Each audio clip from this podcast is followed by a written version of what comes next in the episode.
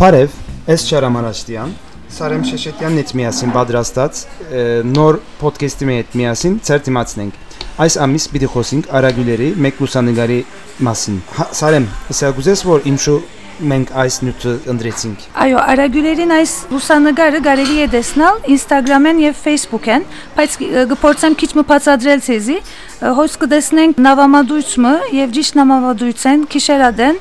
հերացող նավը, շոկենավը, իր յեդը ցկած երկու հատ թափոր աթորներ, այս որ գղզի, քնալը գղզի, երդասարտեի, երեխայի եւ հիմա նորեն թեր գհեդեվի մոներտալ, գշարունակեմ հոնաբրիլամարները, ինձ համար շատ աստեցուց չէր, քանի որ մանավանդ այս թվականներուն, այս նանադեններուն թեթև հուզում մնալ կբաճարեր, լեցուն հիշադակներ եւ ապրումներ ցկելով ամեն աշնան հերանալը գղզիեն եւ ծմերվան ցանկին վերացարնալը մանավանդ ծբրոցական ցանկի վերացարնալը գիշեցնե այն դեսագետե ալուզում ունե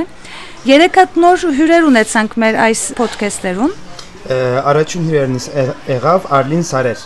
Արլինը Բոլսո հայ համայնքի երդասարդույները մեկն է ինքը գետրոնական ավարտած է հիմա սոցիոլոգի գուսանի եւ ինքը գետրոնական ուսանած ադենը արագուլերի անոնով գազմագերբված լուսանգարներով համեմատ մեկ մրցումի մասնակցած էր եւ հոնդեղը հաջող աստիճան մարած էր ալինն հետ խոսեցանք այս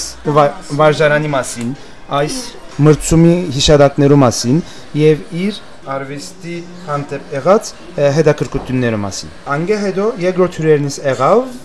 Դու գսես։ Այո, Վահե Բերբերյանն էր, Վահե Բերբերյանը ցանոթ է մեր բոլորին, ինքը բոլիս էր եւ մենք օգտագործվեցանք մեր այս արիտեն, իրեն այցելեցինք եւ Վահեն մեզի ինքը արդեն ընդհանուր արտիստ մնե մենք կճանչնանք միայն կոմեդիան դեսով դեսկով բայց ինքը ընդհանուր արտիստ մնե մոդադենին ունեցավ նկարչության մասին ցուցանտեսմը